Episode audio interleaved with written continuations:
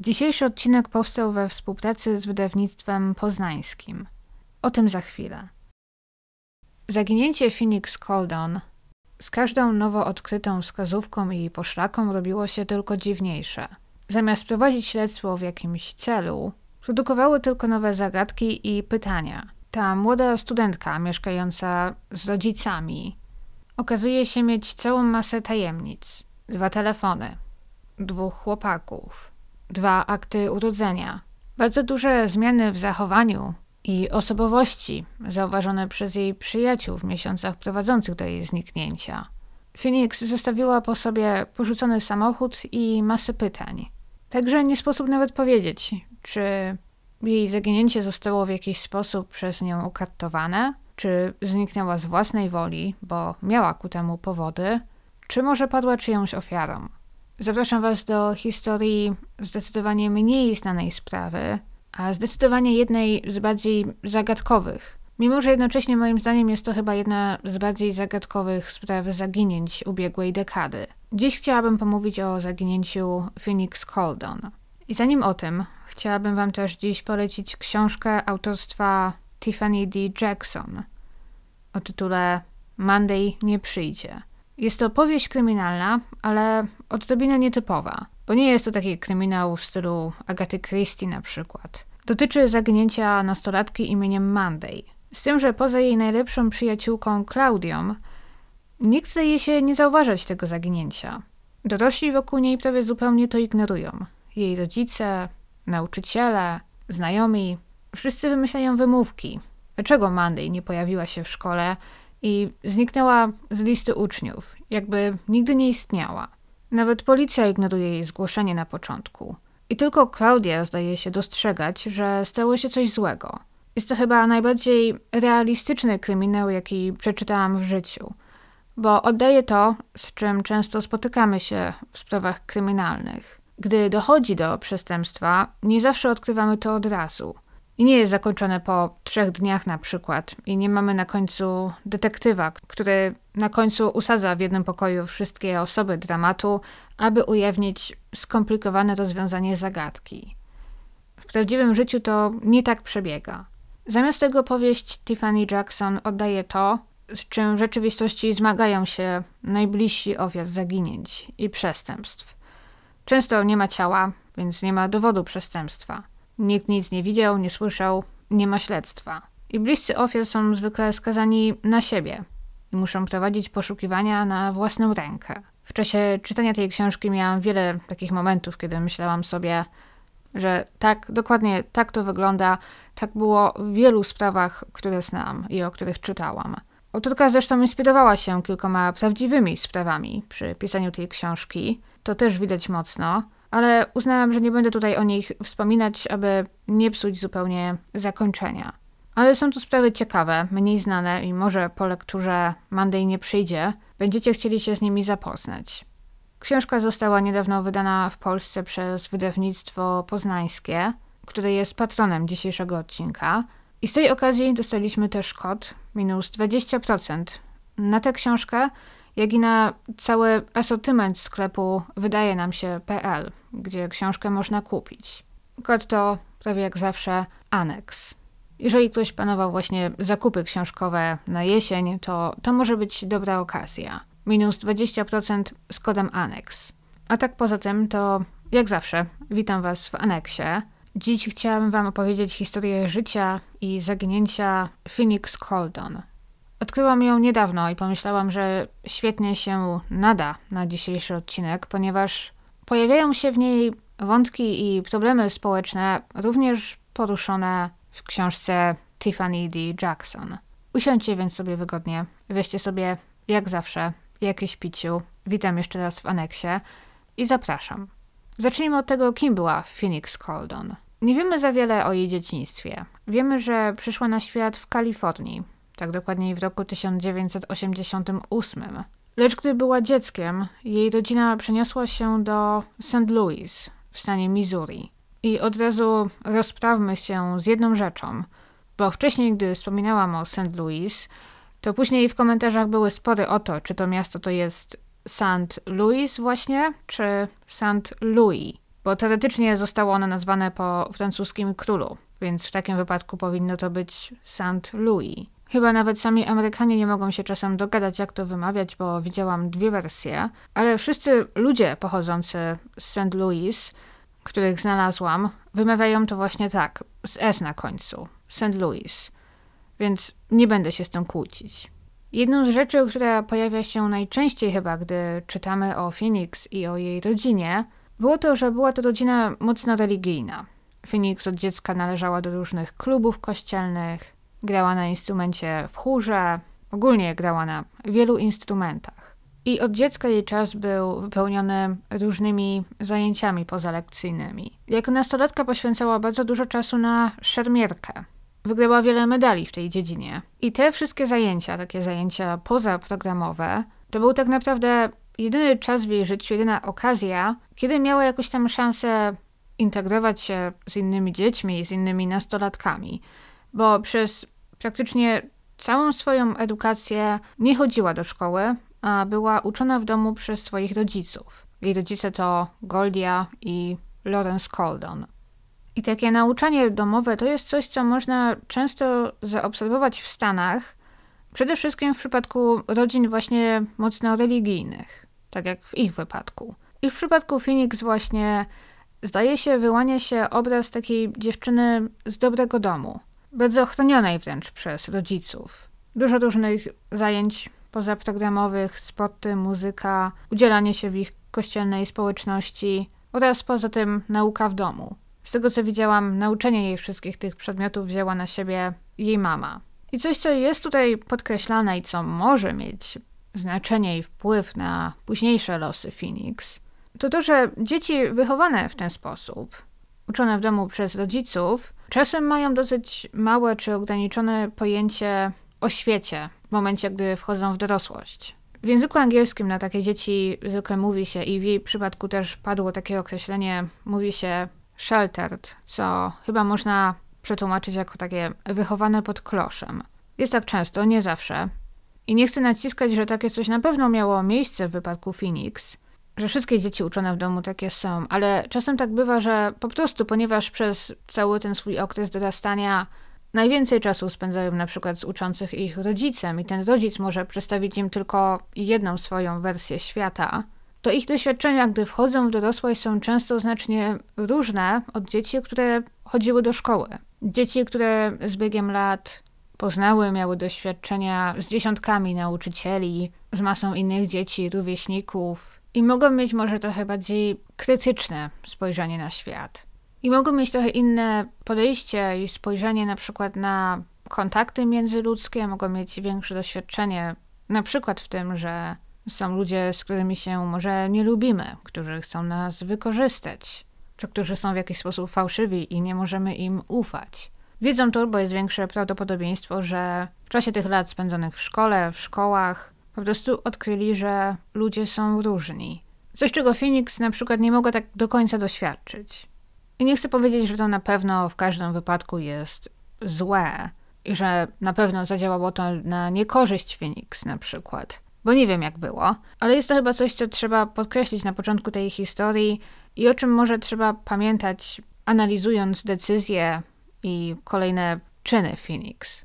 Po skończeniu liceum, Phoenix dostała się na Uniwersytet Missouri w St. Louis i tym samym też zakończyła swoje nauczanie domowe, jak i po raz pierwszy mogła zamieszkać bez rodziców, którzy wynajęli dla niej mieszkanie obok kampusu. Wynajmowała je na spółkę z inną współlokatorką. To też był pierwszy raz właśnie w życiu Phoenix, zdaje się, kiedy faktycznie chodziła na zajęcia z innymi studentami i była częścią jakiejś społeczności. Co mnie zdziwiło, to to, że o tym jej czasie na studiach, o tych jej kilku latach na studiach, znów nie wiadomo za wiele.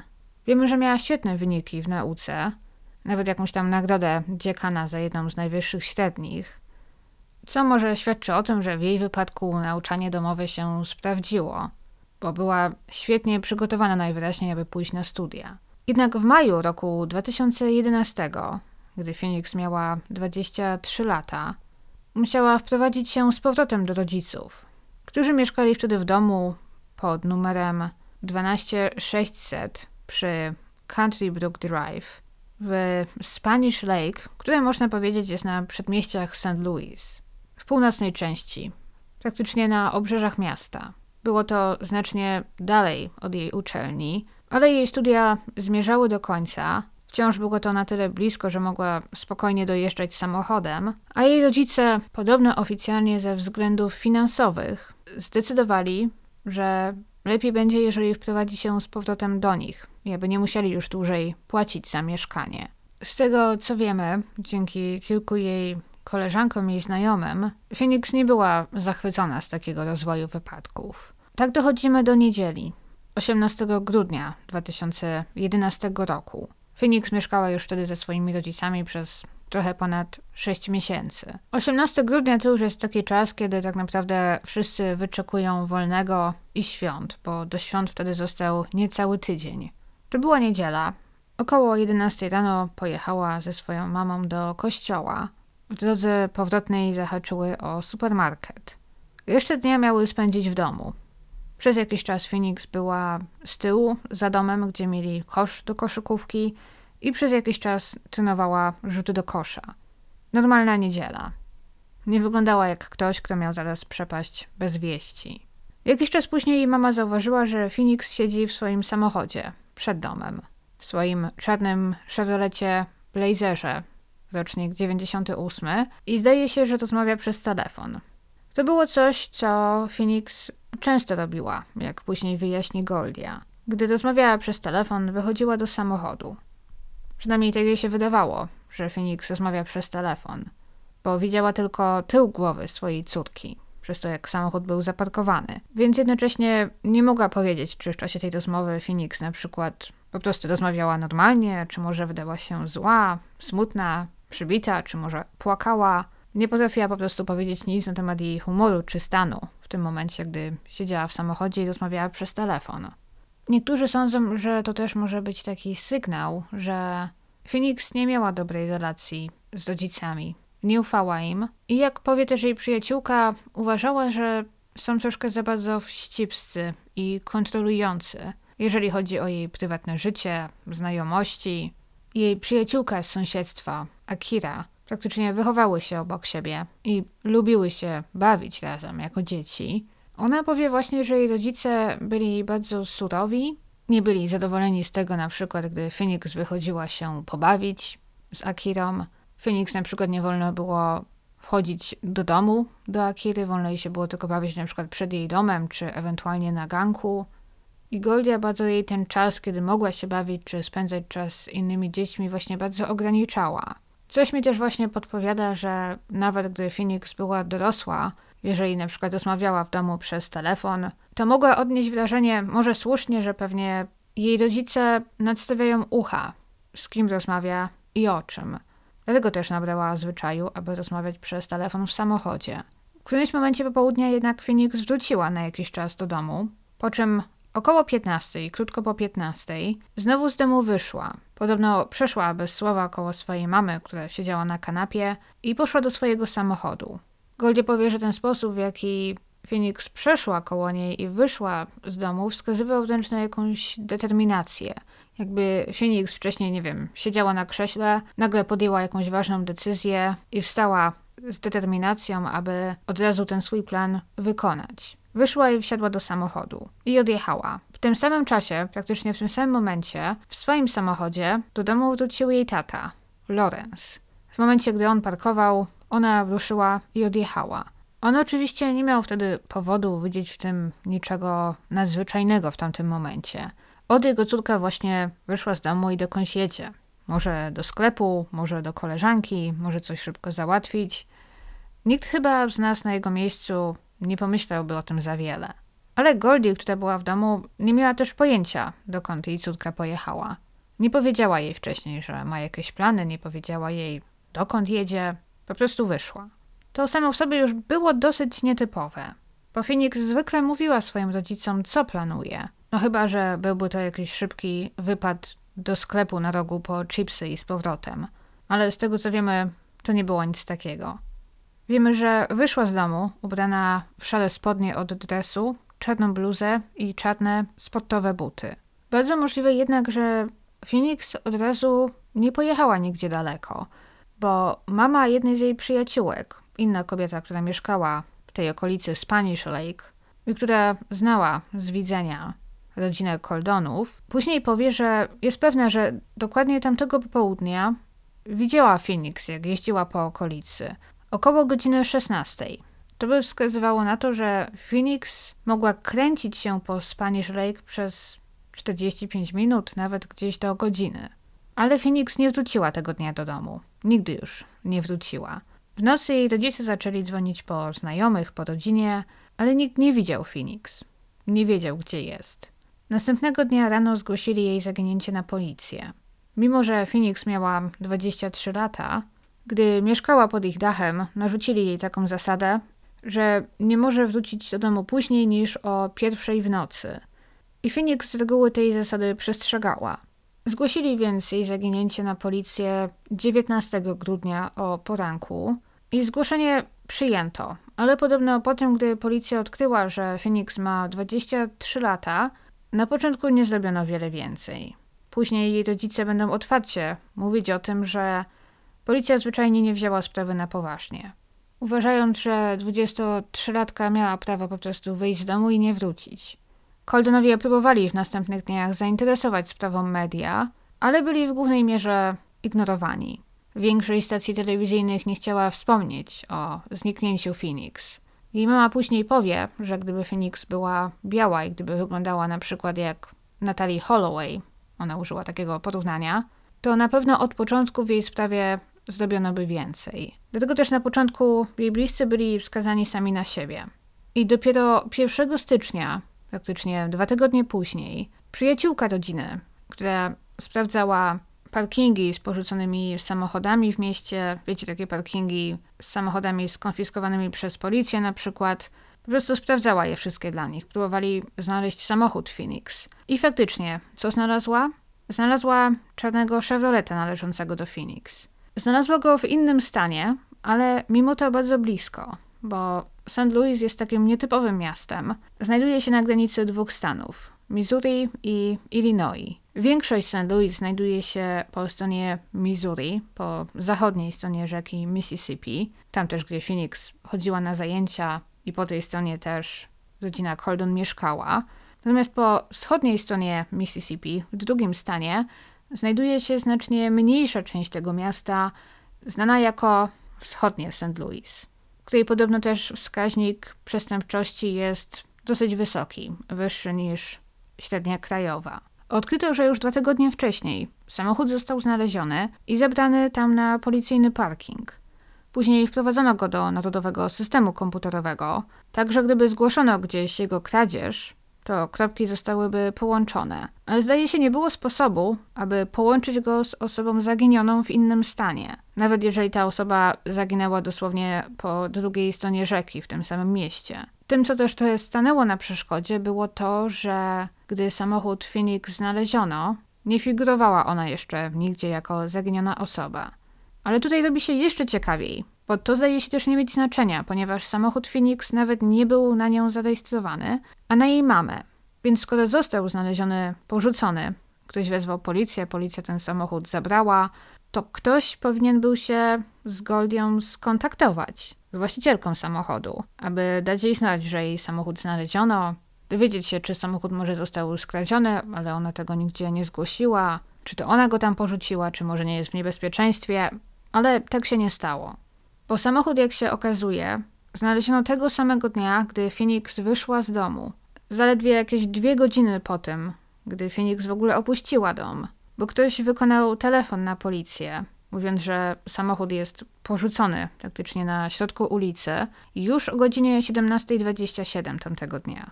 Znaleziono go tak dokładniej na St. Clair Avenue, w miejscu, gdzie przecina się z dziewiątą ulicą, we wschodnim St. Louis. Nie jest to miejsce, do którego, można powiedzieć, Phoenix pojechałaby od tak. Z tego co wiadomo, nie miała powodu, aby udać się właśnie w tę część miasta. Z tego co wiadomo, nikogo tam nie znała. A ta część St. Louis uchodzi właśnie za tę mniej bezpieczną, sporo tam opuszczonych budynków, podejrzanych interesów. Generalnie nikt tam raczej nie jedzie na przejażdżkę. Ale to miejsce, w którym jej samochód znaleziono, to nie było miejsce jakoś szczególnie też na przykład, nie wiem, pełne zabudowań.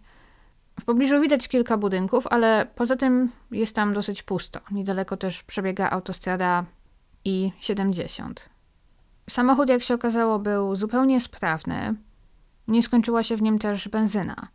Oraz nie było żadnych śladów po tym, aby na przykład doszło do wypadku.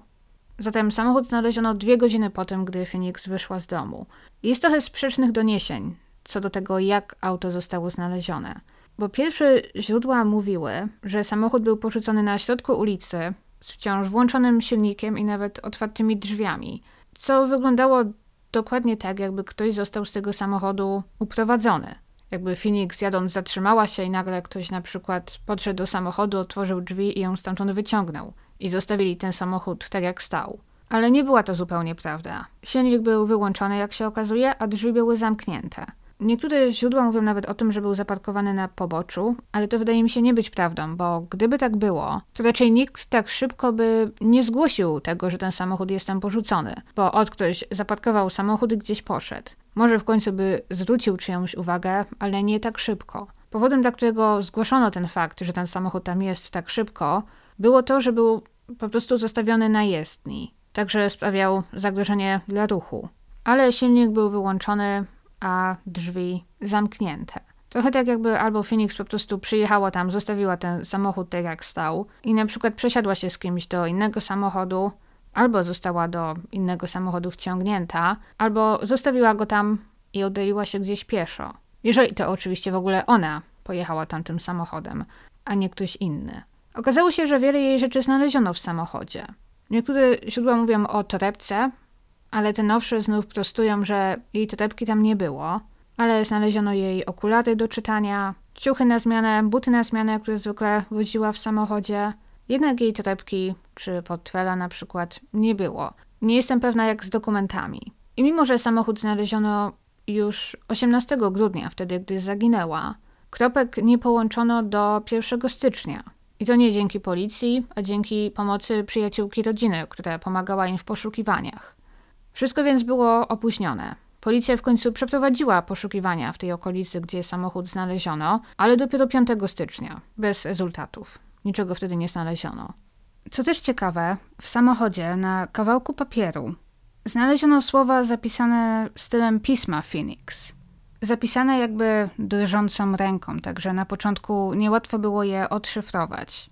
Ale wierzy się, że ta notatka brzmiała tak. Myślimy, że musisz podjąć decyzję, co masz zamiar zrobić przed 2012.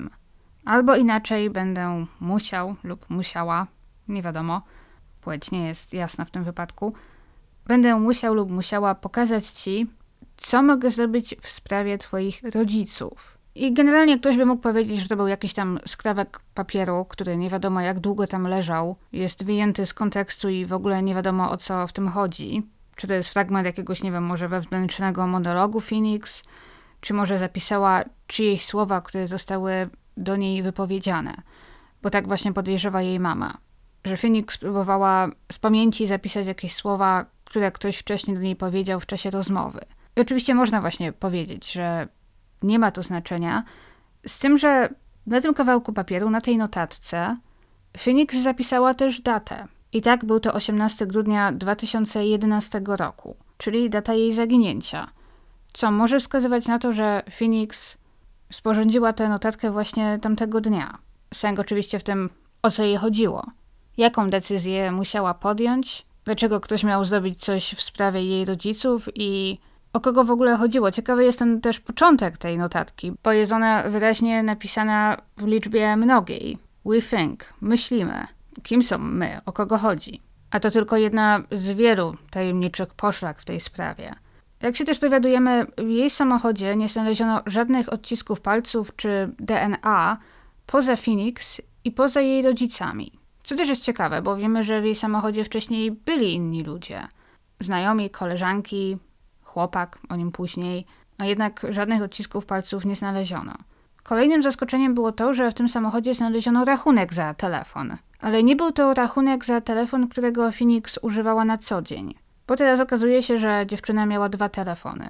Miała jeden, taki za który płacili jej rodzice, I to był taki typowy, wiecie, abonament rodzinny. Wszyscy wykupowali abonament u tego samego operatora, dostawali wtedy zniżkę na telefony i mieli jakąś tam pulę minut SMS-ów do wykorzystania.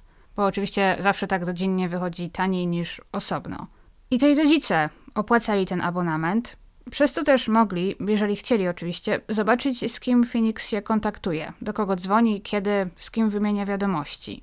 Możliwe więc, że ten drugi telefon był po to, aby utrzymać jakąś część życia w tajemnicy. Coś, czego nie jestem pewna, to czy którykolwiek z tych telefonów został znaleziony. Z tego co widziałam, ten drugi, ten tajemny telefon nie został nigdy znaleziony. Jeżeli chodzi o ten pierwszy, znów nie jestem zupełnie pewna. Nie wiemy w ogóle, z kim Phoenix kontaktowała się przy użyciu tego drugiego telefonu, Mamy tylko dane z tego pierwszego oficjalnego, rodzinnego telefonu, ale chyba nie też dlatego, że go znaleziono, że ona gdzieś go zostawiła w samochodzie czy w domu, ale ponieważ właśnie rodzice mieli wgląd w konto. I teraz powiedziałam już wcześniej, że Phoenix miała chłopaka. Okazuje się, to jest coś, o czym wiedziały koleżanki Phoenix, niektórzy z jej otoczenia, natomiast nie wiedzieli o tym rodzice. Mimo, że mam wrażenie, coś podejrzewali. Bo Phoenix spotykała się z chłopakiem, który znany jest jako Mike B. Mike B. I okazuje się, spotykała się z nim już od bardzo dawna. Bo zaczęli się spotykać gdzieś w czasie, gdy ona poszła na studia, czyli gdy miała tam około 18-19 lat, a on miał 25, był od niej około 7 lat starszy.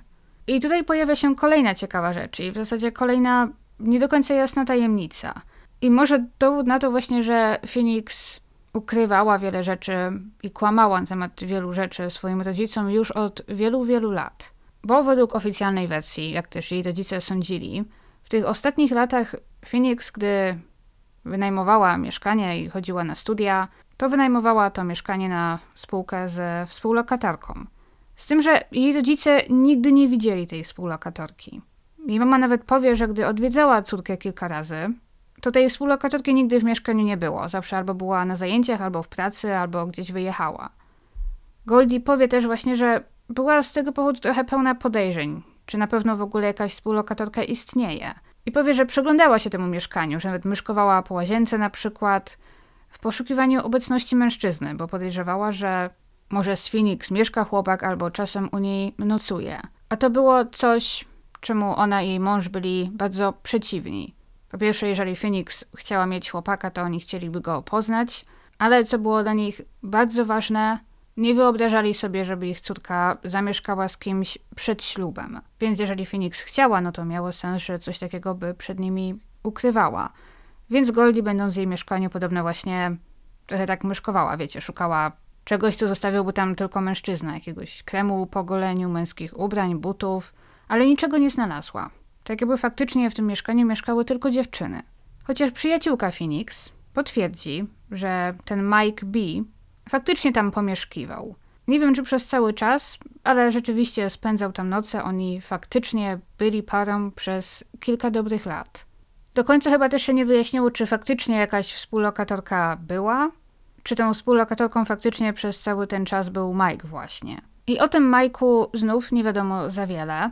Kolejna ciekawa rzecz. Phoenix, mimo że miała ten drugi, tajemny telefon, to jednak przynajmniej w tych ostatnich tygodniach, dniach przed swoim zaginięciem, kontaktowała się z Mike'iem B przy użyciu tego rodzinnego telefonu. Tak jakby już nie przejmowała się robieniem z tego tajemnicy. Wiemy, że 17 grudnia czyli dzień przed swoim zniknięciem, Phoenix dzwoniła i rozmawiała przez telefon z Mike'iem B aż 10 razy w ciągu dnia. Jedna z tych rozmów trwała prawie dwie godziny. Do dziś nie wiadomo, co było tematem tych rozmów. Po odkryciu tego wszystkiego, Goldia i Lorenz oczywiście skontaktowali się z Mike'iem, pytając o szczegóły. Chcieli wiedzieć, o czym rozmawiali i w jakim stanie była Phoenix. Przede wszystkim zależało im na tym, aby dowiedzieć się, czy może planowała uciec, czy to zniknięcie było w jakiś sposób zaplanowane i czy Mike ma jakieś wskazówki, bo zdaje się, że jeżeli ktoś miał jakieś wskazówki, to właśnie on. Mike odpowiedział im, że nie pamięta, o czym wtedy rozmawiali. W co nikt chyba nie wierzy. Okazuje się, że Phoenix rozmawiała również z Mike'iem o 9 rano, w dniu zaginięcia 18 grudnia, przez około 6 minut, a później jeszcze przez niecałą minutę o 13.40. Pamiętacie to właśnie mniej więcej wtedy Goldie zdawało się, że Phoenix siedzi w samochodzie i rozmawia. Możliwe, że dzwoniła właśnie do niego. Jeżeli dzwoniła jeszcze do kogoś przy użyciu tego drugiego telefonu, to do kogo dzwoniła, jak długo rozmawiała, tego nie wiemy. No i właśnie, Michael Mike B. wydaje się być w takim razie dosyć podejrzanym w tej historii. Jest chłopakiem zaginionej, o którym jej rodzina w ogóle nie wiedziała. Rozmawiał tak dużo przez telefon z Phoenix przed jej zniknięciem. Już kilka tygodni później, rozmawiając z jej rodzicami, twierdzi, że nie pamięta o czym te rozmowy były, nawet ta dwugodzinna rozmowa. Ale trzeba powiedzieć, że oficjalnie Michael B. został wykluczony przez policję. I podkreślono to już dosyć dobitnie. Rozumiem, że może miał na tamten dzień solidne alibi na przykład. I trzeba też zwrócić uwagę na to, że mimo, że to co o nim wiemy przede wszystkim za pośrednictwem rodziców Phoenix, bo to dzięki nim mamy tak naprawdę jakieś informacje w tej sprawie, fakt, że on nie chciał powiedzieć rodzicom Phoenix o czym z nią rozmawiał i twierdził, że nie pamięta, musimy pamiętać, że niekoniecznie tak musiało być. Możliwe, że policja wykluczyła go, rozmawiając z nim długimi godzinami na przykład, i możliwe, że im powiedział, o czym rozmawiali i dlaczego do niego dzwoniła. Ale Mike mógł zdecydować, że albo nie chce z jakiegoś powodu powiedzieć o tym rodzicom Phoenix, albo nawet policjanci dla dobra śledztwa z jakiegoś powodu mogli powiedzieć mu, poprosić go, aby nikomu o tym nie mówił, nawet rodzinie zaginionej. Kolejnym ogromnym szokiem dla wszystkich było to, że Phoenix od kilku miesięcy nie chodziła na zajęcia. W ogóle nie zapisała się na ten jesienny semestr. A więc rodzice nakłonili ją w maju, potem gdy skończyła wiosenny semestr, aby przeprowadziła się do domu, więc spędziła tam wakacje. A później, gdy zaczynała ten swój ostatni rok, zaczął się jesienny semestr, nie wiem, pewnie zaczynał się we wrześniu czy w październiku, to ona w ogóle nigdy się na te zajęcia nie zapisała. Odkąd skończyła w maju, nigdy jej stopa, z tego co wiemy, nie stanęła już na uczelni. Ale Phoenix dalej opuszczała dom rodziców, mówiąc, że jeździ na zajęcia. Do dziś chyba jest zagadką, gdzie jeździła w tym czasie. Informacja, której też nigdzie nie znalazłam, a która mnie zainteresowała, to to, czy jej rodzice opłacili ten semestr. Jeżeli tak, to czy po prostu przelali pieniądze bezpośrednio na uczelnię i mimo, że zapłacili, ona po prostu nigdy nie zaczęła na zajęcia chodzić. Czy może, bo tak też się zdarza, dali te pieniądze jej, aby to ona zapłaciła za następny semestr nauki. Nie wiem, jaka to była wtedy kwota akurat na tym uniwersytecie. Nie jest to jakaś większa, może bardziej wzięta uczelnia w porównaniu z innymi, jakimi możemy znaleźć w Stanach, gdzie wiem, że kwota nauki na takich uczelniach idzie i w setki tysięcy dolarów. Ale przypuszczam, że jeżeli dali jej pieniądze na nowy semestr, mogło to być nawet kilka tysięcy. I teraz, jeżeli tak było, a ona nie zapisała się na te zajęcia, to co stało się z tymi pieniędzmi? Czy Phoenix je gdzieś odłożyła i zabrała ze sobą, czy wydała na coś innego? Czy ktoś od niej te pieniądze wyciągnął? A poruszam ten temat, bo okazuje się, że na jakiś czas przed swoim zniknięciem, jak później odkryli jej rodzice, Phoenix dostała się do ich sejfu w domu i ukradła z niego ponad 2000 dolarów. Było to bodajże 2,5 tysiąca w postaci różnych czeków i obligacji. Ona wszystkie te papiery wzięła i spieniężyła w banku. Znów nie wiadomo, co zrobiono z tymi pieniędzmi. Czy ona od razu je na coś wydała, bo tutaj też pojawiła się taka hipoteza, że może Phoenix ukrywała przed wszystkimi na przykład uzależnienie od narkotyków i zwyczajnie potrzebowała tych pieniędzy na narkotyki. To nie jest tak, że ona odkładała na przykład, żeby uciec z domu, a zwyczajnie wydała te pieniądze. Bo z Phoenix również w tamtym czasie coś się działo. I znów nie mamy chyba wystarczająco dużo informacji, aby powiedzieć, czy jej bardzo duża zmiana w charakterze, w zachowaniu to było coś spowodowane jakimiś zaburzeniami psychicznymi na przykład, albo używaniem narkotyków, a może jakimś stresem, w którym żyła. Na przykład trudną relacją z rodzicami, problemami w związku, czy tym, że ktoś jej groził. Tego nie wiemy. I to jest chyba największym problemem w tej sprawie, bo gdy czasem się mówi o sprawach zaginięć, no to są różne możliwości. I czasem któryś z nich wydaje się bardziej prawdopodobna, że właśnie albo ktoś wpadł w jakieś kłopoty, w coś nielegalnego, albo są dowody na to, że może miał jakieś zaburzenia psychiczne, a tutaj dosłownie to wszystko występuje naraz. Zaczęłam o tym mówić, bo Akira, o której wspomniałam, ta przyjaciółka, która mieszkała po sąsiedzku i która znała Phoenix od dziecka, więc można powiedzieć, że można jej zaufać, jeżeli chodzi o jej komentarz co do samopoczucia, charakteru Phoenix. Bo Akira powiedziała, że po tym, gdy Phoenix wróciła do rodziców w maju 2011 roku, po czterech latach mieszkania osobno prawie, uderzyło ją, jak bardzo się zmieniła. Teraz Phoenix była wręcz cicha, chodziła praktycznie przybita i zdradzając coś, co Akira opisała jako znaki depresji, momentami nawet paranoi. Była też, można powiedzieć, drażliwa, bardziej skłonna do kłótni i konfrontacji. Mówiła takie rzeczy, że na przykład wszyscy się na nią uwzięli, że ktoś jej grozi, że ktoś ją śledzi. Raz kilka tygodni przed swoim zniknięciem nawet pogroziła Akirze nożem, który zwykle trzymała w samochodzie. Swoją drogą ciekawy mnie też, czy ten nóż został później w samochodzie znaleziony, bo tego nigdzie nie widziałam. Kolejną rzeczą, która świadczy o tym, że w życiu Phoenix tamtej jesieni i zimy działo się coś złego, jest film nagrany przez nią 15 listopada dokładnie, a więc trochę na miesiąc przed swoim zniknięciem. I znów nie jestem pewna. Według tej najpowszechniejszej wersji został on nagrany telefonem, natomiast nie wiem, czy został on na telefonie znaleziony które wskazywało na to, że przynajmniej jeden telefon Phoenix został znaleziony, ale mógł on też zostać wgrany na przykład na komputer, a może nagrała go aparatem. W zasadzie nie jestem pewna. Wiemy, że znaleziono film, który ona nagrała 15 listopada. Jest to krótki, kilkuminutowy film. Phoenix nagrywa na nim swoją twarz, siedząc w samochodzie. Można to może porównać do takiego wideo pamiętnika, kiedy ktoś, wiecie, mówi sam do siebie, mówi do kamery. Wygląda na tym nagraniu na zestresowaną i złą. Zaczyna mówiąc, że została porzucona lub wystawiona przez kogoś i że to jest niedorzeczne. Chciałabym zacząć od nowa, mówi też. Po prostu chciałabym zacząć od nowa. Poza tym modli się na głos. Mówi: Boże, pomóż mi zaakceptować rzeczy, na które nie mam wpływu. Po prostu chcę być szczęśliwa. Nie pamiętam, kiedy czułam się szczęśliwa po raz ostatni. Chyba trochę się zagubiłam. Czuję się głupio, bo pozwoliłam się sobie zatracić. Pewnie byłoby lepiej, gdybym trzymała się tego, jak było wcześniej. Jedyna osoba, która mnie nie zawiedzie, to ja. Ale nie wiadomo o czym dokładnie mówi w tamtym momencie. O czym, o kim. Kto ją wystawił. Na kim doszła do wniosku nie może polegać i musi polegać tylko na sobie, bo tylko ona jej samej nie zawiedzie. To wszystko, czym mówi, to są ogólniki. Nie wiadomo o co, o kogo chodzi, ale z drugiej strony też może nie mieć dziwnego, że ona tego nie wyjaśnia w tym filmie, bo zdaje się, że to tylko miała być taka właśnie forma pamiętnika, takiej terapii, coś przeznaczone tylko dla niej. Nie sądziła pewnie w tamtym momencie, że będziemy to oglądać i analizować. Niestety całe nagranie nie zostało nigdy udostępnione publicznie. Można jedynie zobaczyć w dokumencie wyprodukowanym przez Oxygen w roku 2011, który też ma prawa autorskie do niego. Kolejnym zaskoczeniem jest to, że Phoenix miała w swoim życiu jeszcze jednego chłopaka, który tak się składa również miał na imię Mike. Było więc dwóch Mike'ów. Ten Mike B, ten chłopak, z którym była dłużej, nie wiedział o istnieniu tego drugiego. Z tym spotykała się tylko prawdopodobnie kilka miesięcy. W tym czasie też jej kontakt z Mike'em B podobno trochę uległ ochłodzeniu.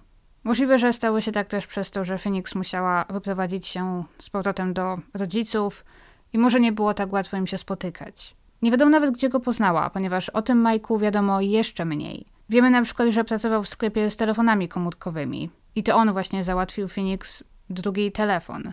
I ona prawdopodobnie używała go tylko po to, aby się z nim kontaktować. Jak często się spotykali, czy to była jakaś poważna relacja, dokąd to zmierzało, nie wiadomo, nic o tym nie wiadomo. I znów odwołując się do tego dokumentu zrobionego przez Oxygen, ten drugi Mike Miał mieć skłonność do zdrad, kłamstw i kontrolowania. Oxygen odnalazł jego teraz byłą dziewczynę, z którą jak okazuje się był i mieszkał razem przez cały czas, gdy miał spotykać się z Phoenix. To ta dziewczyna teraz już była, która nawet zdobyła sądowy zakaz zbliżania się dla niego, powiedziała, że miał on właśnie skłonność do zdrad, kłamstw, kontrolowania i również przemocy. Według tego, co powiedziała dziennikarzom, Mike interesował się zaginięciem Phoenix od początku. I zauważyła nawet, że googlował jej nazwisko, zanim w ogóle cokolwiek było jeszcze wiadomo o jej zaginięciu. Co, jeśli faktycznie tak było, dosyć mocno tutaj na niego wskazuje, albo na to, że coś wie. Później śledził jej sprawę na bieżąco, praktycznie codziennie. Co też można wyjaśnić oczywiście tak, że śledził sprawę, ponieważ oczywiście znał zaginioną. Każdy pewnie robiłby podobnie na jego miejscu. Ale tak, on śledził sprawę Phoenix mieszkając z inną dziewczyną i nigdy tej dziewczynie wtedy nie powiedział. że z Phoenix się spotykał, że ją z nią zdradza, powiedział tylko, że to jest jakaś znajoma. Między innymi dzięki Akirze, koleżance Phoenix, wiemy, że ta relacja miała bardziej romantyczny charakter. Ale słuchajcie, to dalej nie jest koniec tajemnic. Bo takich wątków w tej sprawie jest więcej. I z każdym tym wątkiem, tropem po prostu robi się ona coraz bardziej skomplikowana. Powiedziałam o tym, że Phoenix wcześniej dostała się do rodzinnego sejfu i ukradła z niego pieniądze, czego jej rodzice od razu nie odkryli. Prawdopodobnie wtedy też odkryła o sobie prawdę, którą ukrywano przed nią przez całe życie. Bo w tym sejfie znajdowały się i inne dokumenty. Phoenix znalazła tam dwa akty urodzenia. Oba akty były jej, ale z innymi nazwiskami. Jeden był wystawiony na Phoenix Coldon, czyli to nazwisko, którego używała teraz, a drugi na Phoenix Reeves. To było panieńskie nazwisko jej matki. Na tym akcie urodzenia pole na wpisanie nazwiska ojca zostawiono puste. Phoenix odkryła, że przyszła na świat przed ślubem Goldie i Lorenza i dopiero po ślubie Lorenz ją zaadoptował. I prawdopodobnie nie była ona w ogóle jego córką, a jej prawdziwy ojciec był nieznany. Prawdopodobnie poczuła się wtedy oszukana, skrzywdzona, bo od dziecka wpajano jej bardzo surowe, konserwatywne zasady. Nie mogła mieszkać z chłopakiem bez ślubu, nie mogła imprezować, miała zachowywać się jak dama. Jej mama chciała mieć wpływ na to, z kim się spotyka, jakich ma przyjaciół. Tego ją nauczono. Takie wartości jej wpajano. A teraz okazało się, że jej mama ukrywała przed nią taki sekret ze swojej młodości, i Phoenix, gdyby nie to, że przypadkiem trafiła na ten akt urodzenia, możliwe, że nigdy by tego nie odkryła. Bo najwyraźniej nie planowali jej tego powiedzieć. W końcu miała już 23 lata, weszła w dorosłość już kilka lat temu, a nikt nie przeprowadził z nią takiej rozmowy. I tutaj pojawia się kolejna ciekawa hipoteza, bo z tego co wiemy, Phoenix te akty urodzenia ze sobą zabrała. Zniknęły razem z nią. Pojawiła się hipoteza, czy może nie wykorzystując tego drugiego aktu urodzenia, nie pozyskała drugiego numeru SIN, czyli coś takiego trochę na rodzaj naszego PESEL-u i po prostu nie stworzyła gdzieś sobie nowej tożsamości. Dlatego też nie sposób ją odnaleźć. Jej dokumenty, jej prawo jazdy nigdy nie zostały odnowione, ponieważ Phoenix Coldon już nie istnieje. I znów wracam do dokumentu Oxygen. W roku 2018 dziennikarze przy pomocy prywatnego detektywa Próbowali znaleźć wszystkie osoby o nazwisku Phoenix Reeves. Zwłaszcza, że imię Phoenix nie jest dosyć powszechne i odkryli, że w USA istnieją tylko cztery osoby o takim nazwisku. Trzy wykluczyli, znajdując ich social media, sprawdzając, że to prawdziwe, istniejące kobiety, które nie są naszą poszukiwaną Phoenix, ale była jeszcze jedna, Phoenix Reeves, której nie potrafili odnaleźć i o której w ogóle nie mogli nic znaleźć, bo nie było ani daty urodzenia, ani żadnych innych informacji. Znaleźli tylko jedno adres zamieszkania, przypisany do jej nazwiska, i był to adres aż na Alasce, w Anchorage. Adres, pod którym ta Phoenix Reeves miała mieszkać od stycznia do czerwca roku 2012. Uwaga, nasza Phoenix Coldon zaginęła w grudniu 2011, a ta Phoenix pojawiła się na Alasce miesiąc później, w styczniu 2012, bez żadnej wcześniejszej historii, że kiedykolwiek istniała. Ale nie ma też żadnej historii, że istniała później, po tym okresie. Nic więc dziwnego, że teraz ekipa tego dokumentu oczywiście wystrzeliła wręcz na Alaskę, aby pojechać pod tamten adres. Nadzieje były wysokie, ale to, co odkryli, było z jednej strony rozczarowujące, a z drugiej jeszcze bardziej zagadkowe – bo ten adres faktycznie istniał, to był dom, w którym mieszkała wtedy kobieta, która powiedziała im, że ten dom należy do niej i ona w nim mieszka już od roku 2002. I nigdy tego domu nikogo nie wynajmowała, nie przyjmowała nikogo, żeby z nią tam mieszkał, nie zna żadnej Phoenix Coldon ani Phoenix Reeves i nigdy nie słyszała o jej zaginięciu. Dlaczego więc jakaś Phoenix Reeves gdzieś kiedyś podała, że mieszka pod tym adresem? Czy to jest jakaś pomyłka, błąd? A może jakaś Phoenix Reeves faktycznie tam mieszkała, uzyskała pomoc od tej kobiety i na przykład zapłaciła jej albo poprosiła. Jeżeli ktoś kiedyś będzie o mnie pytał, to nic nie mów, nie znasz mnie. Zwłaszcza, że to twórcy dokumentu o nią pytali. To nie było tak, że policja zapukała do jej drzwi mówiąc przeprowadzamy oficjalne śledztwo, tylko dziennikarze. Nie byłoby żadnych konsekwencji, gdyby ta kobieta im skłamała. To może być zbieg okoliczności, zupełnie bez znaczenia. Ale znów, jaki nietypowy. Ile tych zbiegów okoliczności w tej sprawie może być? Rodzice Phoenix wydali grube pieniądze na nagłośnienie jej sprawy, na znalezienie jej. Zatrudniali prywatnych detektywów, drukowali ulotki. W efekcie zrujnowało ich to zupełnie finansowo, musieli sprzedać dom. Wciąż jednak trzymają się nadziei, że Phoenix żyje. I to jest dosyć popularna hipoteza. Widziałam, że wiele osób właśnie podziela taką opinię, że Phoenix zabrała ze sobą drugi telefon, o którym nikt nie wiedział, swoje akty urodzenia, że może zgromadziła sporo gotówki i po prostu uciekła gdzieś, zaczęła gdzieś nowe życie. Ale pytanie, czy naprawdę mogła być tak wściekła na swoich rodziców? Mogła tak bardzo znienawidzić ich, że nawet powiedzmy po 10 latach nie dała, jeżeli nie im znać, to chociaż gdzieś jakimś władzom na policji, że żyje, wszystko ok, po prostu nie chce mieć z nimi kontaktu. I koniec. W takim wypadku policja oczywiście nie może podać jej rodzicom jej numeru telefonu czy adresu. Nie mogą żadnych jej danych podać, jeżeli ona sobie tego nie życzy. Ale pewnie mogą im powiedzieć, że śledztwo jest zamknięte, bo Phoenix żyje.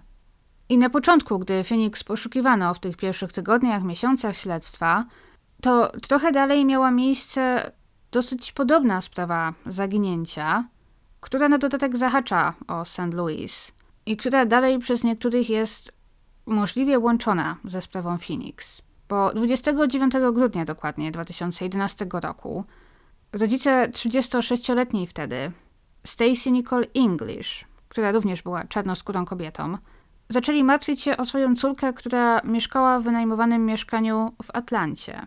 Ostatni raz mieli z nią kontakt 27 grudnia. W jej domu znaleziono jej telefon, komputer, klucze do mieszkania, co wyraźnie wskazywało na to, że stało się coś złego.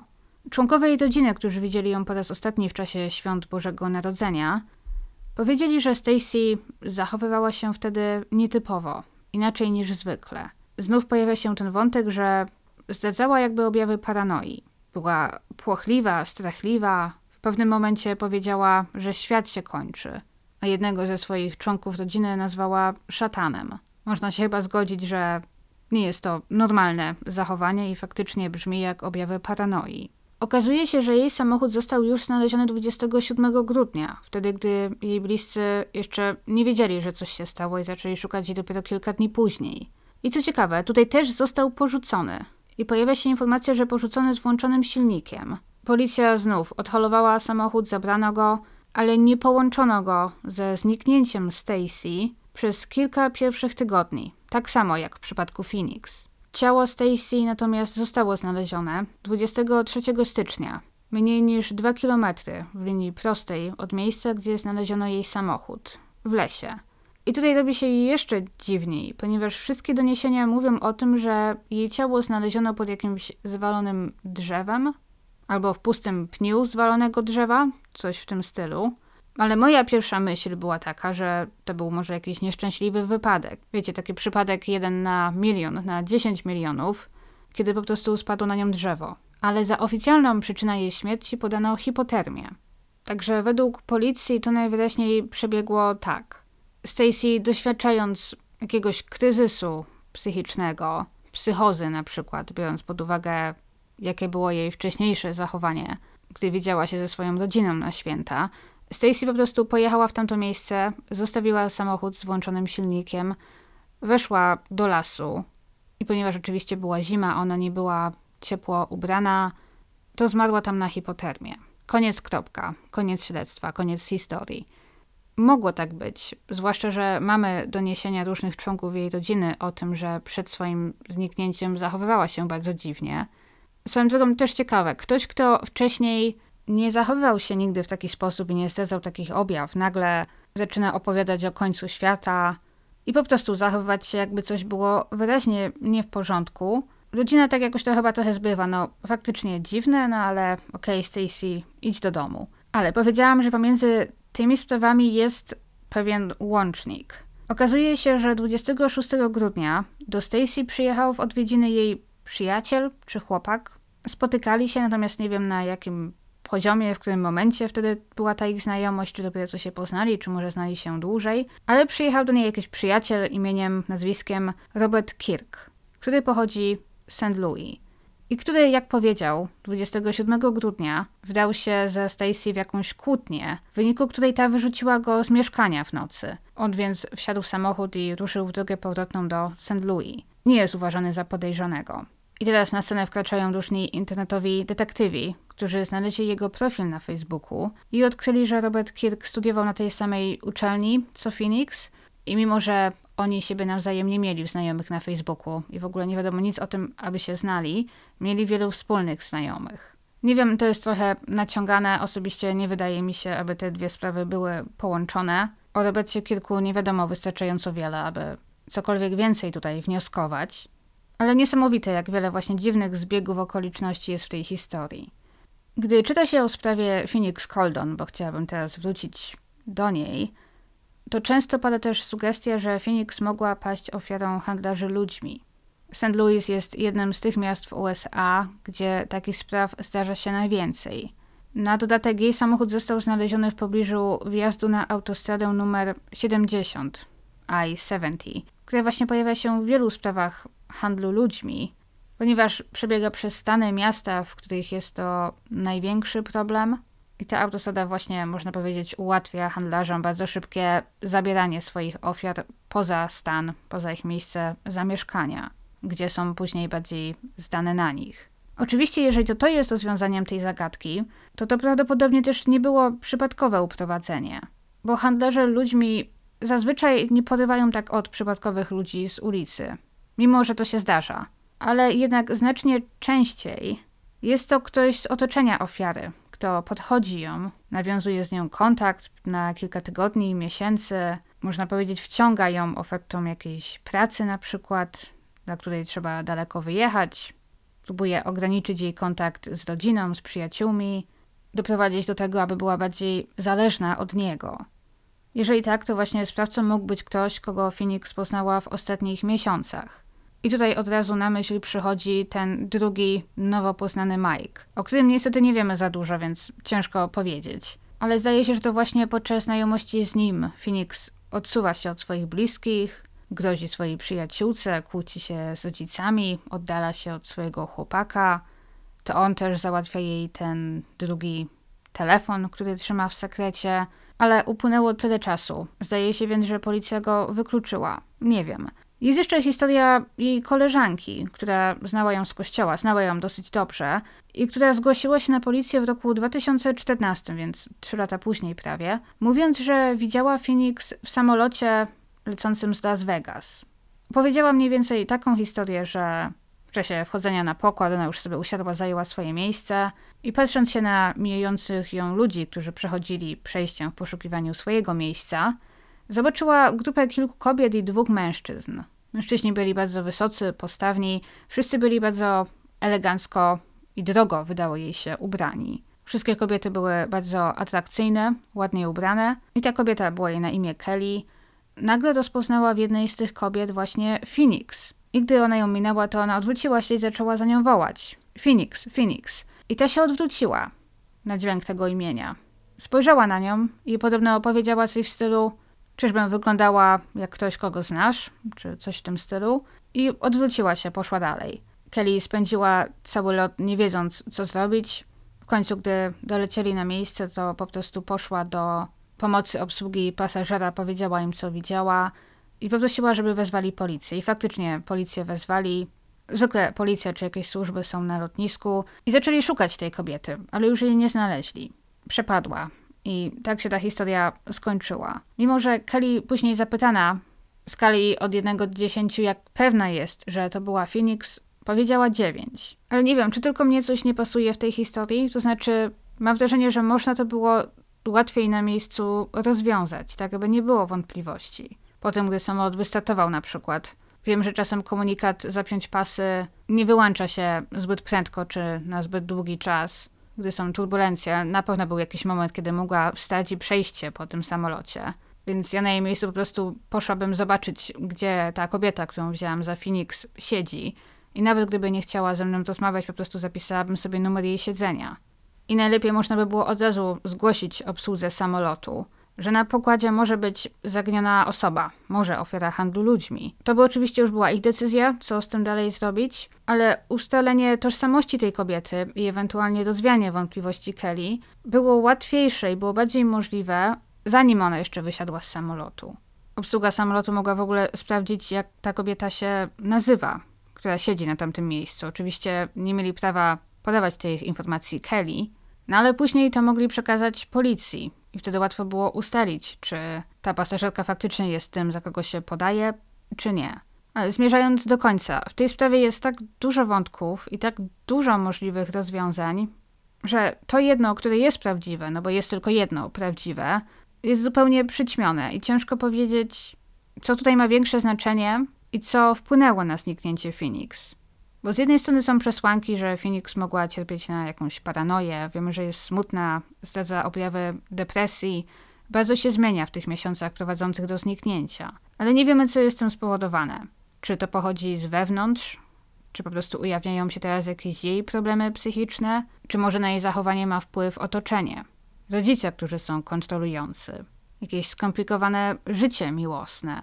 A może Phoenix w coś się wmieszała, do tego tych dwóch chłopaków, którzy o sobie nie wiedzą, albo przynajmniej jeden, ten oficjalny chłopak, nie wie o tym drugim. Telefon, który trzyma w sekrecie. Tajemnice w rodzinie. Dwa akty urodzenia, skradzione pieniądze. To wszystko naraz. Nie wiadomo, co o tym myśleć. Nie wiem jak wy, ja nie potrafię wskazać, która hipoteza moim zdaniem jest tą najbardziej prawdopodobną. Jest tutaj zdecydowanie za dużo wątków i za dużo niewiadomych. Muszę przyznać, że byłam jednak trochę zdziwiona, gdy tak słuchałam innych podcastów, oglądałam inne materiały, czytałam komentarze innych ludzi o jej sprawie, to byłam w zasadzie zaskoczona, jak wiele osób sądzi, że Phoenix faktycznie uciekła i zaczęła gdzieś nowe życie. Jakbym miała zrobić taką listę najbardziej prawdopodobnych opcji, to ta może byłaby trzecia, na pewno nie byłaby na pierwszym miejscu. Wydaje mi się, że bardziej prawdopodobne jest to, że albo ktoś Phoenix zrobił krzywdę, albo ona sobie sama tę krzywdę zrobiła. Jednak uważam, że nie powinniśmy tego tak od razu wykluczać. I nie wiem, czemu mam takie przeczucie, że ta okolica, gdzie jej samochód został znaleziony, powinna była zostać przeszukana porządniej. I może obszar tych poszukiwań powinien zostać trochę powiększony. Ale cóż, upłynęło 12 lat, prawie. A my dalej nie mamy odpowiedzi, co stało się z Phoenix Coldon. Nie wiem, czy zgadzacie się ze mną, że ta sprawa jest zdecydowanie zbyt mało znana na to, jak dziwna jest i jak wiele jest w niej niewiadomych. Jestem bardzo ciekawa, co wy sądzicie na temat tej sprawy. Piszcie koniecznie, jakie są wasze odczucia, co wam wydaje się najbardziej prawdopodobne. Zawsze bardzo lubię czytać wasze spostrzeżenia. Dziękuję wydawnictwu poznańskiemu za współpracę przy tym odcinku. Gorąco polecam wam książkę Monday nie przyjdzie, jak i innej książki. Polecam rzucić okiem na ich księgarnię wydaje nam się.pl i pamiętajcie, że z kodem ANEX macie 20% zniżki. I to chyba wszystko. Dzięki za słuchanie, dzięki za oglądanie i słyszymy się za tydzień. Pa!